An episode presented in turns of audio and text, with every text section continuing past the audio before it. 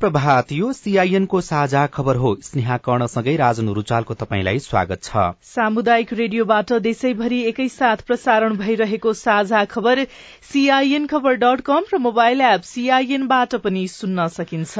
आज दुई हजार अठहत्तर साल वैशाख दुई गते बिहिबार अप्रेल पन्ध्र तारीक सन् दुई हजार एक्काइस नेपाल सम्बत एघार सय एकचालिस चैत शुक्ल पक्षको तृतीया तिथि। साझा खबरमा प्रमुख खबरका शीर्षकहरू। नेपालमा पहिलो पटक कोरोनाको डबल म्युटेन्ट भेरिएन्ट देखियो। संक्रमितले वार्ड भरिएपछि भेरी अस्पतालमा बिरामी भर्ना बन्द। वीरगंजमा पनि समुदायमा कोरोना फैलिएको आशंका। कांग्रेस तयार नभए जसपाको नेतृत्वमा सरकार बनाउने कसरत गण्डकी प्रदेशमा जनमोर्चाले साथ छोड्यो। सरकार धर्मरमा फेरि एमसीसी अघि बढ़ाउन कोशिश देशभर मतदाता नामावली संकलन गर्न थालियो। एक वर्षमा पचासवटा विद्युतीय चार्जिङ स्टेशन बनाइँदै सर्लाहीका चुरे बस्तीहरूमा खानेपानीको अभाव। जोन्सन एण्ड जोन्सनले उत्पादन गरेको कोरोना खोप लगाउनमा रोक भारतमा कोरोनाको लहर। विभिन्न राज्यमा कर्फ्यू अफगानिस्तानबाट सेना फिर्ता गर्ने अमेरिकाको तयारी।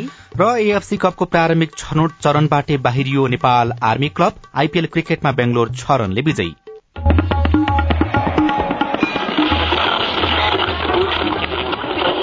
सयौं रेडियो। हजारौं रेडियो कर्मी र करोड़ौं नेपालीको माझमा यो हो सामुदायिक सूचना नेटवर्क सीआईएन साझा खबरको सबभन्दा शुरूमा नेपालमा पहिलो पटक कोरोनाको डबल म्युटेन्ट भेरिएन्ट देखिएको प्रसंग ललितपुरमा संकलन गरिएको नमूनामा कोरोनाको डबल म्युटेन्ट भेरिएन्ट फेला परेको छ। मुलुकमै पहिलो पटक यस्तो भेरिएन्ट भेटिएको हो। यो संक्रमणको विकास नेपालबाटै भएको हो वा भारतसँग सम्बन्धित छ भनेर स्वास्थ्य तथा जनसंख्या मन्त्रालयले अनुसन्धान शुरू गरेको छ। मन्त्रालयका अनुसार नमूना प्रमाणित गर्न हङकङ पठाइएको थियो। डबल म्युटेन्ट भेरिएन्ट भनेको एकै भाइरस परिवर्तन भई दुई प्रकारको स्वरूप देखिनु हो। भाइरसले आफूलाई लामो समयसम्म प्रभावकारी बनाउन आफ्नो जेनेटिक संरचनामा परिवर्तन गरिरहन्छ। आफू जीवित रहिरहन स्वरूप फेरेर बलियो बनाउँदै जान्छ। यो भेरिएन्टबाट संक्रमितमा जटिलता देखिने अस्पताल भर्ना हुने र मृत्यु दर बढ़ने जोखिम रहेको विश्व स्वास्थ्य संगठनले बताएको छ। हालसम्म काठमाण्डुमा संकलित छयत्तर नमूनामा अडचालिस जनामा युके भेरिएन्ट पाइएको छ। यसको संक्रमण बाल बालिकामा समेत उल्लेख्य रहेको छ। युके भेरिएन्ट देखिनेहरू चार वर्ष मुनिका दुईजना पाँचदेखि नौ वर्षका एकजना दसदेखि चौध वर्षका तीनजना र सोह्रदेखि उन्नाइस वर्षका चारजना रहेका छन्। यस्तै पोखरामा संकलित एक सय चौहत्तर नमूना मध्ये एक सय पाँच नमूनामा युके भेरिएन्ट पाइएको छ। त्यहाँ भने यो भेरिएन्ट देखिएका मध्ये एकाउन्न जना दसदेखि चौध वर्षका रहेका छन्। नयाँ भेरिएन्टबाट संक्रमितहरू चालिस वर्ष भन्दा मुनिका रहेकाले समयमै सतर्कता नअपनाए रोगको जटिलताले अस्पतालले थेग्नै नसक्ने अवस्था आउन सक्ने इपिडिमियोलोजी तथा रोग नियन्त्रण महाशाखाका निर्देशक डाक्टर कृष्ण पौडेलले बताउनुभयो। आईसीयू र भेन्टिलेटरमा उपचार गराउने मध्ये आधा जति पचास वर्ष भन्दा मुनिका बिरामी रहेका छनृ। नेपालमा कोविडको दोस्रो लहर शुरू भइसकेको छ। स्वास्थ्य मन्त्रालयका प्रवक्ता डाक्टर जागेश्वर गौतमले सरदर चार हजार नमूनामा पाँचदेखि छ सय पोजिटिभ केस देखिन थालियो। यो दोस्रो लहर शुरू भइसकेको संकेत रहेको बताउनुभयो। मुलुकमा हिजो तीनजनाको मृत्यु हुनुका साथै चार हजार दुई सय उनानब्बे नमूनाको पीसीआर परीक्षण गर्दा तेह्र दशमलव चार नौ प्रतिशत अर्थात पाँच सय अस्सी नमूनामा संक्रमण देखिएको छ। गत सोमबारदेखि आजसम्मको तथ्याङ्क हेर्दा नेपालमा तेह्र हजार त्रिपन्न पीसीआर परीक्षण भएको छ जसमध्ये एक हजार पाँच सय छत्तीस जनामा संक्रमण पुष्टि भएको छ। गत चौविस घण्टामा पीसीआर विधिबाट पाँच सय अस्सी र एन्टिजेन विधिबाट तेइस जना गरी जम्मा छ सय तीन जनामा संक्रमण पुष्टि भएको छ। भेरी अस्पताल नेपालगंजको कोविड वार्ड कोरोना संक्रमितले भरिएपछि अस्पताल प्रशासन उपचार व्यवस्थापन गर्न नसक्ने अवस्थामा पुगेको छ। संक्रमण एकाएक बढ़ेपछि बाँकेमा कोरोना नियन्त्रण काबूभन्दा बाहिर जान सक्ने खतरा समेत देखिएको छ। पहिलो चरणको कोरोना महामारीका क्रममा उक्त अस्पताल रिफरल अस्पतालको रूपमा रहेको थियो। लुम्बिनी कर्णाली र सुदूरपश्चिम प्रदेशका जटिल प्रकृतिका कोरोनाका बिरामीलाई उपचारका लागि यहाँ पठाउने गरिएको थियो। पहिलो चरणमा बाँके कोरोनाको हटस्पट बनेपछि भेरी अस्पतालमा एक सय बयालिस बेडको बेडको कोभिड वार्ड बनाइएको थियो। तर जनशक्ति अभावका कारण पैंसठी बेड मात्रै सञ्चालनमा छ। दुई महिना अघि कोरोना नियन्त्रणमा आएपछि अस्पतालमा छ जना मात्रै उपचाररत थिए तर सोमबार यता संक्रमित बढ़ेपछि कोविड वार्ड भरिएको हो। भर्ना भएका संक्रमितमा कड़ा खाले लक्षण देखिएको छ। सबै जसोलाई अक्सिजन दिइरहेको चिकित्सकहरूले बताएका छन्। जटिल अवस्थाका चौविसजना आईसीयूमा उपचार गराइरहेका छन्। संक्रमितहरू उपचारबाट वञ्चित हुन सक्ने सम्भावना बढ़ेपछि भेरी अस्पताल प्रशासनले जिल्ला कोविड संकट व्यवस्थापन केन्द्रलाई त्यसबारे जानकारी गराएको छ। यसैबीच बेरीगंजको वीरता स्थित चिकित्सा शास्त्र अध्ययन संस्थान अन्तर्गतको नर्सिङ क्याम्पसका बाइसजना छात्रमा कोरोना संक्रमण देखिएको छ। नारायणी अस्पतालका कोविड संयोजक डाक्टर सरोज रोशन दासका अनुसार आइतबारदेखि मंगलबारसम्म बाइस छात्रामा कोरोना पुष्टि भएको हो।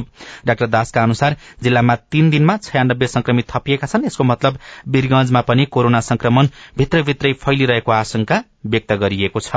यसैबीच चिनिया खोप लगाउन भारतीय व्यापारी जहाज चढ़ेर नेपाल आउन थालेका छन्। भारतमा चिनिया खोप उपलब्ध छैन। चीनले आफ्नो खोप नलगाएका विदेशीलाई भिसा दिएको छैन। त्यसैले चीनबाट सामान आयात गर्ने भारतीय व्यापारी खोप लगाउन नेपाल आउन थालेका हुन्। बीस जना भारतीय व्यापारीले मंगलबार टेकु स्थित शुक्रराज ट्रपिकल तथा सर्वारोग केन्द्रमा चिनिया भेरोसेल खोप लगाएका हुन्। टेकु अस्पतालका निर्देशक डाक्टर सागर राज भण्डारीले भारतीयहरूको दबाव बढ़ेपछि हिजोदेखि खोप सेवा नै बन्द गरिएको जानकारी दिनुभयो। कोरोनापछि अब अन्य प्रसंग। प्रधानमन्त्री केपी शर्मा ओलीले दुई हजार सतहत्तर सालमा मुलुकको आर्थिक सामाजिक विकासका साथसाथै भौतिक विकास निर्माणका कार्यमा समेत सरकारले सफलता हासिल गरेको बताउनु भएको छ। उहाँले कोविड उन्नाइसको महामारीका बीच वर्ष दुई हजार सतहत्तरमा विकास निर्माणका काममा ऐतिहासिक सफलता हासिल गरेर यो वर्षलाई निरर्थक हुन नदिएको दावी गर्नुभयो। प्रधानमन्त्री केपी शर्मा ओलीले नयाँ वर्ष दुई हजार अठहत्तरको पहिलो दिन बुधबार सिंहदरबार स्थित प्रधानमन्त्री तथा मन्त्री परिषदको पुननिर्मित कार्यालयबाट देशका नाममा सम्बोधन गर्दै राष्ट्र काठमाण्डुवासीको दशकौंदेखिको सपना पूरा गरिएको र नयाँ नयाँ विकासका काम पूरा गरिएको र त्यो क्रम जारी रहेको स्पष्ट पार्नुभयो। जनतामा आशा जगाउने कामहरू र सरकारका क्रियाकलापहरूप्रति भरोसा जगाउने कामहरू र भविष्यप्रति आशा र विश्वास जगाउने कामहरू लगातार गर्यौं। हामीले बाटाहरूको सन्दर्भमा थुप्रै बाटाहरू प्रतिदिन साढे पाँच किलोमिटर बाटो बनेको छ। एक दिनमा कम्तीमा कम्तीमा बाह्रवटा गदरले आवासहरू तयार भएका छन्। मेलम्चीको पानी ल्याउने सपना धारा धारामा बाँडेर पूरा गर्नु गफ मात्रै होइन। उहाँले अमेरिकी मिलिनियम च्यालेन्ज कर्पोरेशन एमसीसीसँगको सम्झौतालाई बारम्बार संसदमा निर्णयार्थ प्रस्तुत गर्न माग गरे पनि रोकिएको भन्दै असन्तुष्टि पनि जनाउनुभयो। नेपाली कंग्रेस र नेकपा माओवादी सरकारमा हुँदा एमसीसी सम्झौता गरिएको थियो। त्यो निर्णयार्थ हामीले संसदमा टेबल गरेका छौं। र टेबलमा निर्णयार्थ प्रस्तुत गरिएको छैन।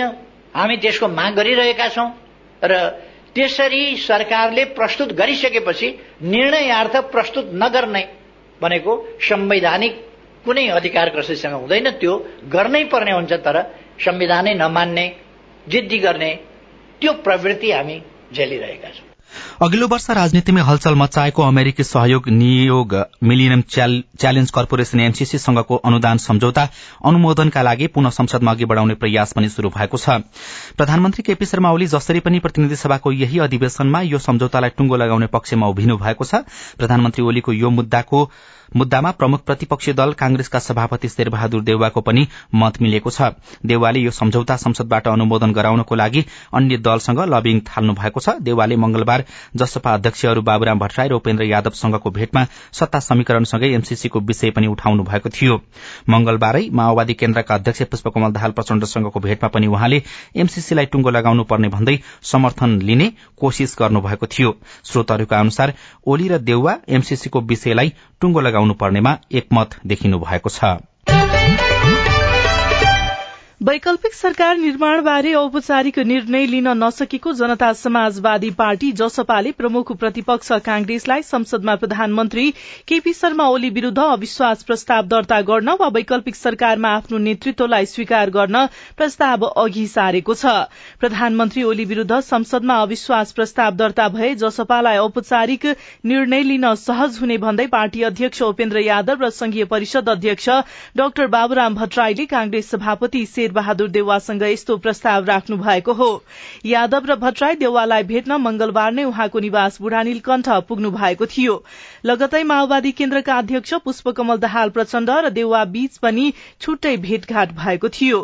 देउवा र प्रचण्ड बीच केन्द्र र प्रदेश सरकारको गठबन्धन तथा अमेरिकी सहयोग निकाय मिलेनियम च्यालेन्ज कर्पोरेशनसँगको सम्झौताबारे पनि छलफल भएको बताइएको छ।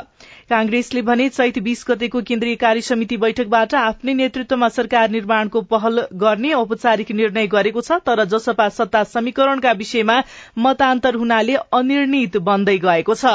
जसले गर्दा कांग्रेस तयार नभए जसपाको नेतृत्वमा सरकार बनाउने कसरत पनि शुरू भएको हो। राष्ट्रिय जनमोर्चाले मुख्यमन्त्री पृथ्वी सुब्बा गुरूङ विरूद्ध आउने अविश्वासको प्रस्तावलाई समर्थन गर्ने निर्णय गरेसँगै गण्डकी प्रदेश सरकार ढल्ने सम्भावना बढ़ेको छ।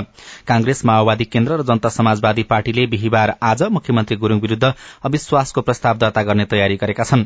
सरकार फेरबदलका लागि निर्णायक रहेको राष्ट्रिय जनमोर्चाले सरकारलाई दिएको समर्थन फिर्ता लिने निर्णय गरेसँगै कांग्रेस माओवादी केन्द्र र जसपाले आफ्ना सांसदलाई पोखरा बोलाएका छन्।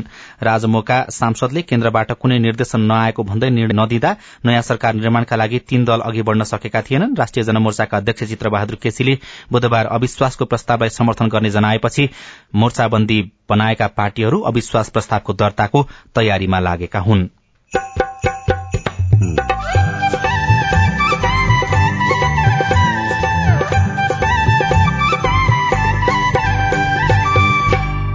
सामुदायिक सूचना नेटवर्क सीआईएन मार्फत देशभरि प्रसारण भइरहेको साझा खबरमा जातीय विभेद भोग्न बाध्य जनप्रतिनिधिको दुखेसो दलितले यो के जानेको छ र यो उत्तिकै सदस्य उठेको त हो नि। तिम्रो काम छ नि उतै पर बस्ने हुन्छ भन्ने कर्मचारी नि हामीले राखेकै कर्मचारीले नि त्यस्तो सूचना छ।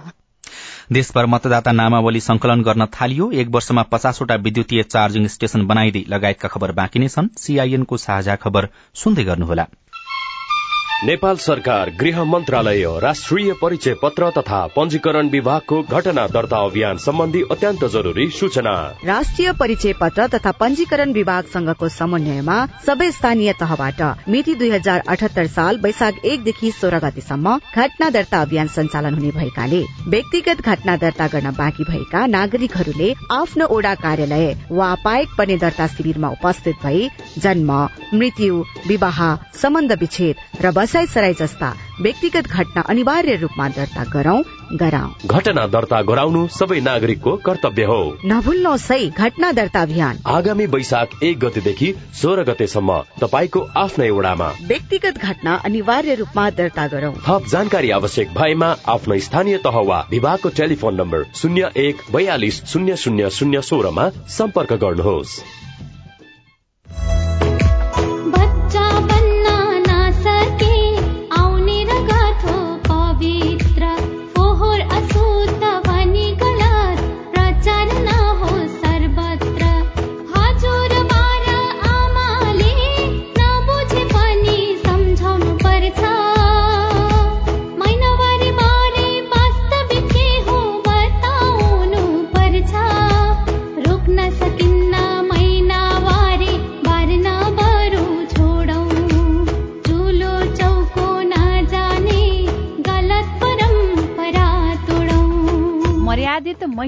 महिनावारीका कुरा अब गरौं पुरा। राधा पौडेल फाउन्डेशन र सामुदायिक सूचना नेटवर्क सीआईएन सामाजिक रूपान्तरणका लागि यो हो सामुदायिक सूचना नेटवर्क सीआईएन तपाईँ अहिले देशभरिका सामुदायिक radio CIN Khabar dot com र मोबाइल एप सीआईएनबाट एकैसाथ साझा खबर सुन्दै हुनुहुन्छ।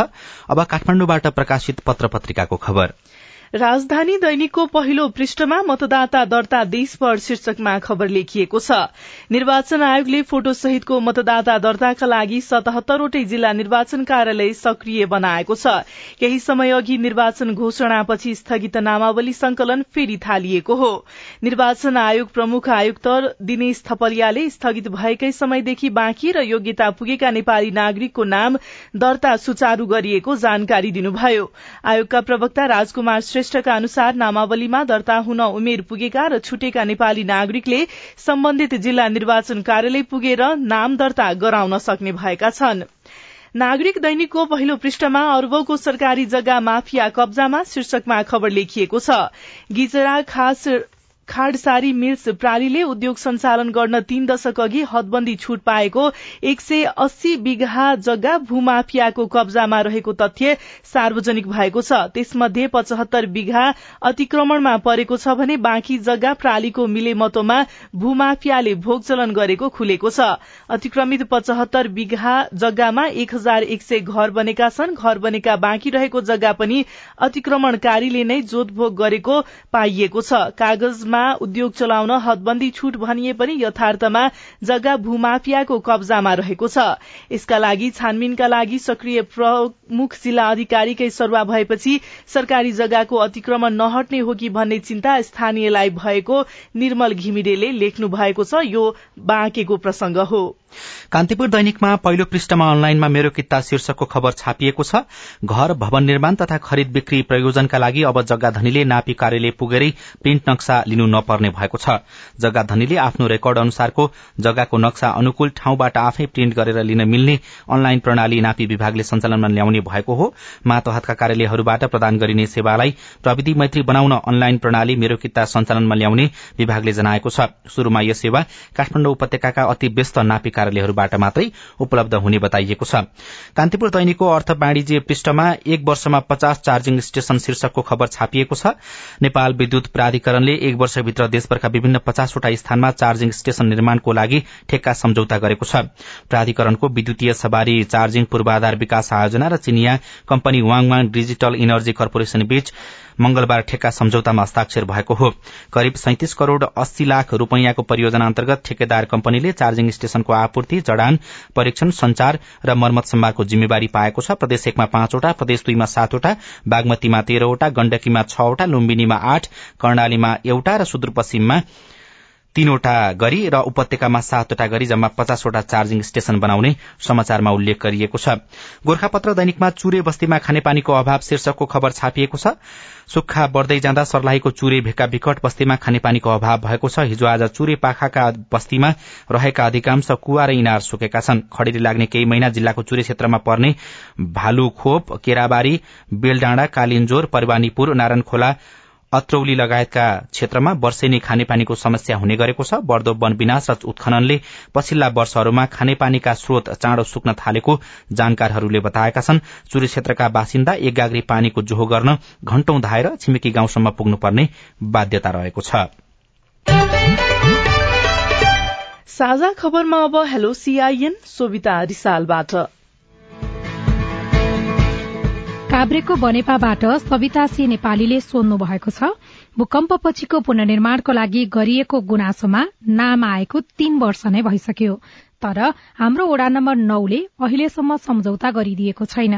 ढिलाइ भएको किन होला? सविताजी तपाईँको यो गुनासोको बारेमा हामीले वडा नम्बर नौका अध्यक्ष शेरबहादुर सुवाललाई सोधेका छौं। त्यो त मान्छे आउनु पर्यो सम्झौता नाम निकै छैन हामी थाहा पाउनु पर्यो नि त त्यसो हामी कहाँ सम्झौता हामी कहाँ ओडामा सम्झौता गर्ने डकुमेन्ट आउने बित्तिकै सम्झौता गरिदिने हो डकुमेन्ट नआइकन त हुँदैन नि त हामीले गर्ने कुरा भनेको यसो हेर्नु हामी कहाँ ओडामा आइसक्यो भने हामीले प्रक्रिया तरिकाले सम्झौता गरिदिने हो पठाइदिने हो होइन अब मान्छे आएको छैन हामीले चिनेको छैन अनि कहाँ हुन्छ भने ओडामा पठाइदिनु भोलि तपाईँ एकपटक आफ्नो ओडामा सम्पर्क गर्नुहोला। मेरो नाम टिकन सनिन छ। जिल्ला रक्तहार गौरव नगरपालिका दुई छ। हाम्रो अपाङ्ग मान्छे छ। केही पनि सहयोग छैन। हजुर सरकार दिइरहेको छैन। मेरो बुढा बुढी छ।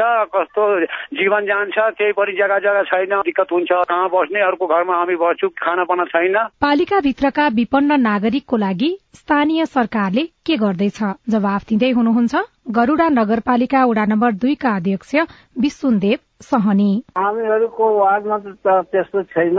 त्यो नगरपालिकाबाट। त्यस्तो मान्छे आएपछि उहाँहरूको व्यवस्था हुन्छ। अलिक छ अलिक देखाइदिन्छ अलिक कम कम दिन्छ ऊ त्यस्तैहरू छन्। त्यो त यो के सामाजिक सुरक्षामा उहाँहरूलाई पाउँछ। परेको छैन भनेको फेरि लिस्ट तयारी हुन्छ। नपरेको मान्छेलाई नयाँ बन्यो भने त्यसको फेरि लिस्ट हुन्छ। त्यो उनीहरूको समावेश हुन्छ तपाईँ जुनसुकै बेला हाम्रो आइभीआर नम्बर शून्य एक बान्न साठी छ चार छमा फोन गरेर दिइएको निर्देशन अनुसार आफ्नो प्रश्न प्रतिक्रिया र गुनासो रेकर्ड गराउन सक्नुहुनेछ। अब विदेशको खबर शुरूमा भारत भारतमा कुम्भ मेलाका सहभागीलाई पनि कोरोना संक्रमण देखिएको छ। त्यसै गरी संक्रमित हुनेमा उत्तर प्रदेशका पूर्व मुख्यमन्त्री अखिलेश यादव समेत रहनु भएको छ। संक्रमितको संख्या तीव्र वृद्धि भएसँगै कतिपय राज्यका अस्पतालमा अक्सिजन र बेडको अभाव हुन थालेको छ। भारतका धेरैजसो राज्यमा कड़ा खालको लकडाउन गरिएको छ भने कतिपय राज्यमा कर्फ्यू समेत लगाइएको छ। कोरोना विरूद्धको भ्याक्सिन जोन्सन एण्ड जोन्सनले सिभियर साइड इफेक्ट देखिएपछि रोक लागेको छ। जोन्सनको भ्याक्सिन लगाएका छ जना अमेरिकी महिलामा सिभियर ब्लड कटिङको समस्या देखिएपछि अमेरिकी रोग नियन्त्रण तथा रोकथाम केन्द्र र एफडीए खोप प्रयोग तत्कालका लागि रोक लगाएको हो। र अफगानिस्तानबाट सेना फिर्ता गर्ने बाइडेनको तयारी रहेको छ। अमेरिकी राष्ट्रपति जो बाइडेनले युद्धग्रस्त मुलुक अफगानिस्तानबाट आगामी सेप्टेम्बर एघारभित्र सबै अमेरिकी सेना फिर्ता गर्ने तयारी गर्नुभएको उहाँ निकट अमेरिकी अधिकारीहरूले बताएका छन्। अमेरिकी इतिहासमै अमेरिकी फौज कुनै मुलुकबाट झण्डै बीस वर्ष लडेको यो पहिलो घटना हो। कतिपयले अमेरिकी सेनाको अफगानिस्तानबाट फिर्ती भएसँगै तालिबानको विजयको रूपमा लिने पनि बताएका छनृ। अब खेल खबर त्रिभुवन आर्मी फुटबल क्लब एसियाली फुटबल महासंघ एएफसी कपको प्रारम्भिक चरणबाटै बाहिरिएको छ। हिजो भारतको गोवामा भएको खेलमा भारतीय टोली बेंगलुरू एएफसीसँग पाँच शून्य गोल अन्तरले पराजित हुँदै आर्मी प्रतियोगिताबाट बाहिरिएको हो। यससँगै यो वर्षका लागि एएफसीको प्रतियोगितामा नेपाली टोलीको यात्रा पनि टुंगिएको छ। सिमरामा जारी एघारौं जितपुर सिमरा गोल्ड कप प्रतियोगिता अन्तर्गत हिजो भएको दोस्रो खेलमा त्रिभुवन आर्मी फुटबल क्लब विजयी भएको छ। वीरगंज युनाइटेड क्लबलाई चार एक गोल अन्तरले पराजित गर्दै आर्मीले क्वार्टर फाइनलमा स्थान सुरक्षित गरेको हो। प्रतियोगिता अन्तर्गत आज भरतपुर एफसी चितवन र बागमती युवा क्लब सर्लाही बीच प्रतिस्पर्धा हुनेछ र इण्डियन प्रिमियर लीग आईपीएल क्रिकेटमा रोयल च्यालेन्जर्स बेंगलोर विजयी भएको छ। गैराती भएको खेलमा सनराइजर्स हैदराबादलाई छ रनले पराजित गर्दै बेंगलोरले जीत हात पारेको हो। टस हारेर पहिले ब्याटिङ गर्ने मौका पाएको बेंगलोरले एक सय उनपचास रन बनाएको थियो। एक सय पचास रनको लक्ष्य सहित मैदान उत्रेको हैदराबादले नौ विकेट गुमाएर एक सय त्रिचालिस रन मात्रै बनाउन सकियो। प्रतियोगिता अन्तर्गत आज राजस्थान रोयल्स र दिल्ली क्यापिटल्स बीच प्रतिस्पर्धा हुनेछ। जातीय विभेद भोग्दै जनप्रतिनिधि रेडियो रिपोर्ट स्वस्थ जीवनशैली सम्बन्धी सन्देशहरू खबर र कार्टुन पनि बाँकी नै छ। सीआईएनको साझा खबर सुन्दै गर्नुहोला। विपद बाजा बजाएर अथवा सूचना दिएर आउँदैन।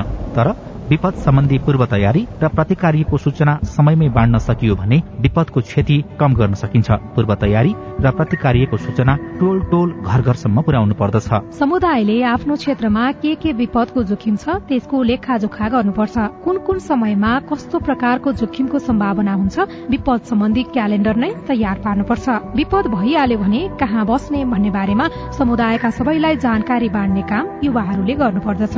साथै स्थानीय रूपमै विपद र जलवायु परिवर्तन अनुकूलन योजना तयारी मूल प्रवाहीकरण र प्रभावकारी कार्यान्वयनको लागि स्थानीय सरकारले समुदायको सहभागिता र समन्वयमा काम गर्नुपर्दछ।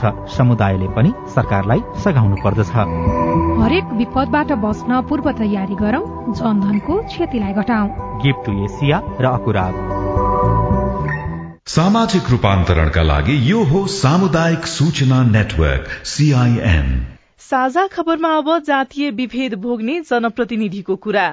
नेपाल जातीय छुवाछुत मुक्त राष्ट्र घोषणा भएको चौध वर्ष भन्दा बढ़ी भइसक्यो तर अझै पनि छुवाछुतका घटना पूर्ण रूपमा कम भएको छैन। नागरिकले त छुवाछुत भोगिरहेका छन् नै नागरिकलाई सेवा दिने जनप्रतिनिधिले सम्म विभेद भोग्नु परेको छ। धोलखाको गौरीशंकर गाउँपालिका वडा नम्बर चारका वडा सदस्य एवं गाउँ कार्यपालिका सदस्य कविता नेपालीले जनप्रतिनिधिमा निर्वाचित भएपछि पनि कैयौं पटक विभेदमा पर्नु पर्यो छर छिमेकमा सामाजिक अभियानमा सहभागी हुन खोज्दा गैरा दलितहरूले स्वीकार गर्दैनन्। उहाँले खाना खाएको भाँडा माझ्ने कुरामा समेत पटक पटक विभेद सहनु भएको छ। निर्वाचित भए पनि दलित भएपछि त भित्र बस्छु भनेर पाइँदैन। तँलाई किन भित्र राख्ने? तँलाई किन सँगै बसेर खाने भनेर धेरै छ हाम्रो गाउँमा त्यो छुवाछुत भेदभाव त आफैले भोग्नु भएको आफैले भोगेको छु। ओडाबाट एक लाख पालिकाबाट एक लाख दुई लाख पैसा छुट्याएको थियो पानीको लागि। पानीको धेरै समस्या छ त्यहाँ। अनि त्यो गर्दाखेरि पनि यसले खै यो कामी यो दमाई भनेर तिनी भेदभाव हुन्छ क्या? भन्ने खानु पर्यो। दोलखाको मेलुङ गाउँपालिका वडा नम्बर एक पौटीका दलित वडा सदस्य जानुका गहतराज विश्वकर्मा दलित समुदायले भोग्नु परेको विभेद नघटेको बताउनुहुन्छ।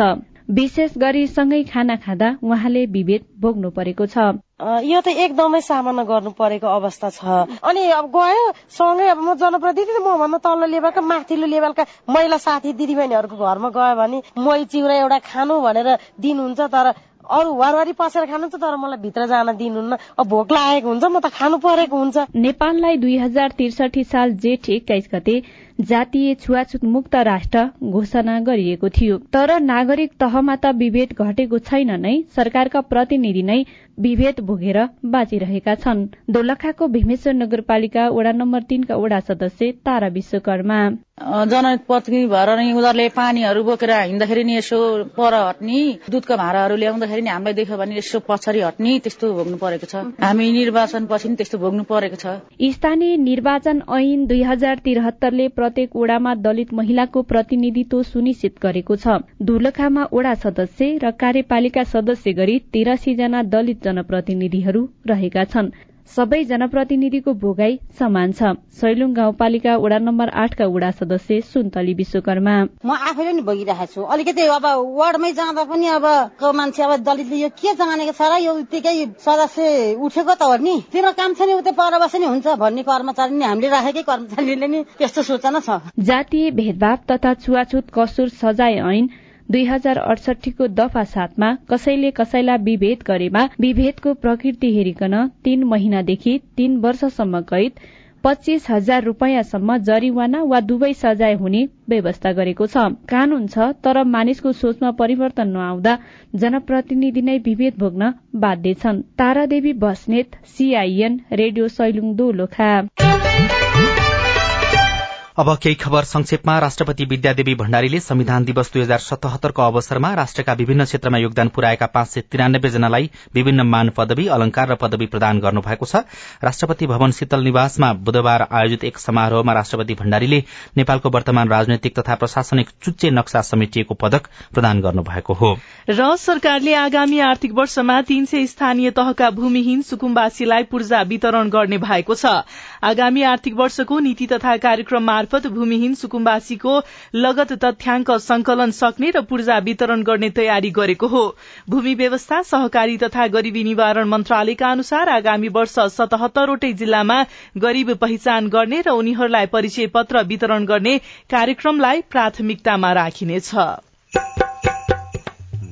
यो सँगै हामी साझा खबरको अन्त्यमा आइपुगेका छौं। सामुदायिक रेडियो प्रसारक संघद्वारा संचालित सीआईएनको बिहान छ बजेको साझा खबर सक्नु अघि तपाईँको स्वस्थ जीवनशैलीसँग जोडिएको एउटा सन्देश भिटामिन सीको प्रमुख स्रोत मानिने कागतीका फाइदा के के छन्?